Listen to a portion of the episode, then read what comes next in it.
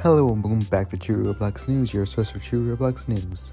On today's very special episode of True Roblox News, today we're going to be discussing about, we're going to be talking about really, um, how how Roblox was down for about 24 hours, no more than 24 hours now, and the Roblox engineers are working really hard on trying to fix it to get Roblox back up and running and currently only currently Studio and the Roblox player launcher is are not they're not working right now. So the engineers are working very hard on it. They're actually working overtime from what I've heard from the RTC, which is the Roblox Twitter community on Twitter, and they've just been working really hard. So we should we, we really should applaud them and be more appreciative of those who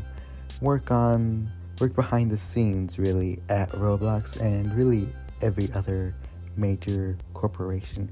Because Roblox is a multi-billion dollar corporation and the fact that uh, the, the entire website and studio has been down for more than 24 hours is still shocking to me because like even though like it's been down, they're working hard and I guess it's like really showing because like usually maybe it's like a, lo- a big problem within the servers or something like that because it's it's it's not really like the Chipotle event that it or the Adopt Me event. No, it's really unknown at the moment because like no one's really been sort of no one behind the scenes has really um, talked about the problem.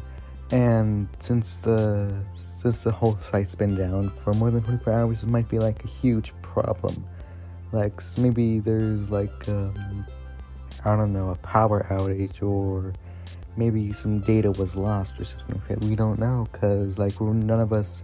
I'm not. I'm definitely not behind the scenes at Roblox since I'm uh, I don't really work there, and neither does Alex Tanuki, who is the main person behind the RTC.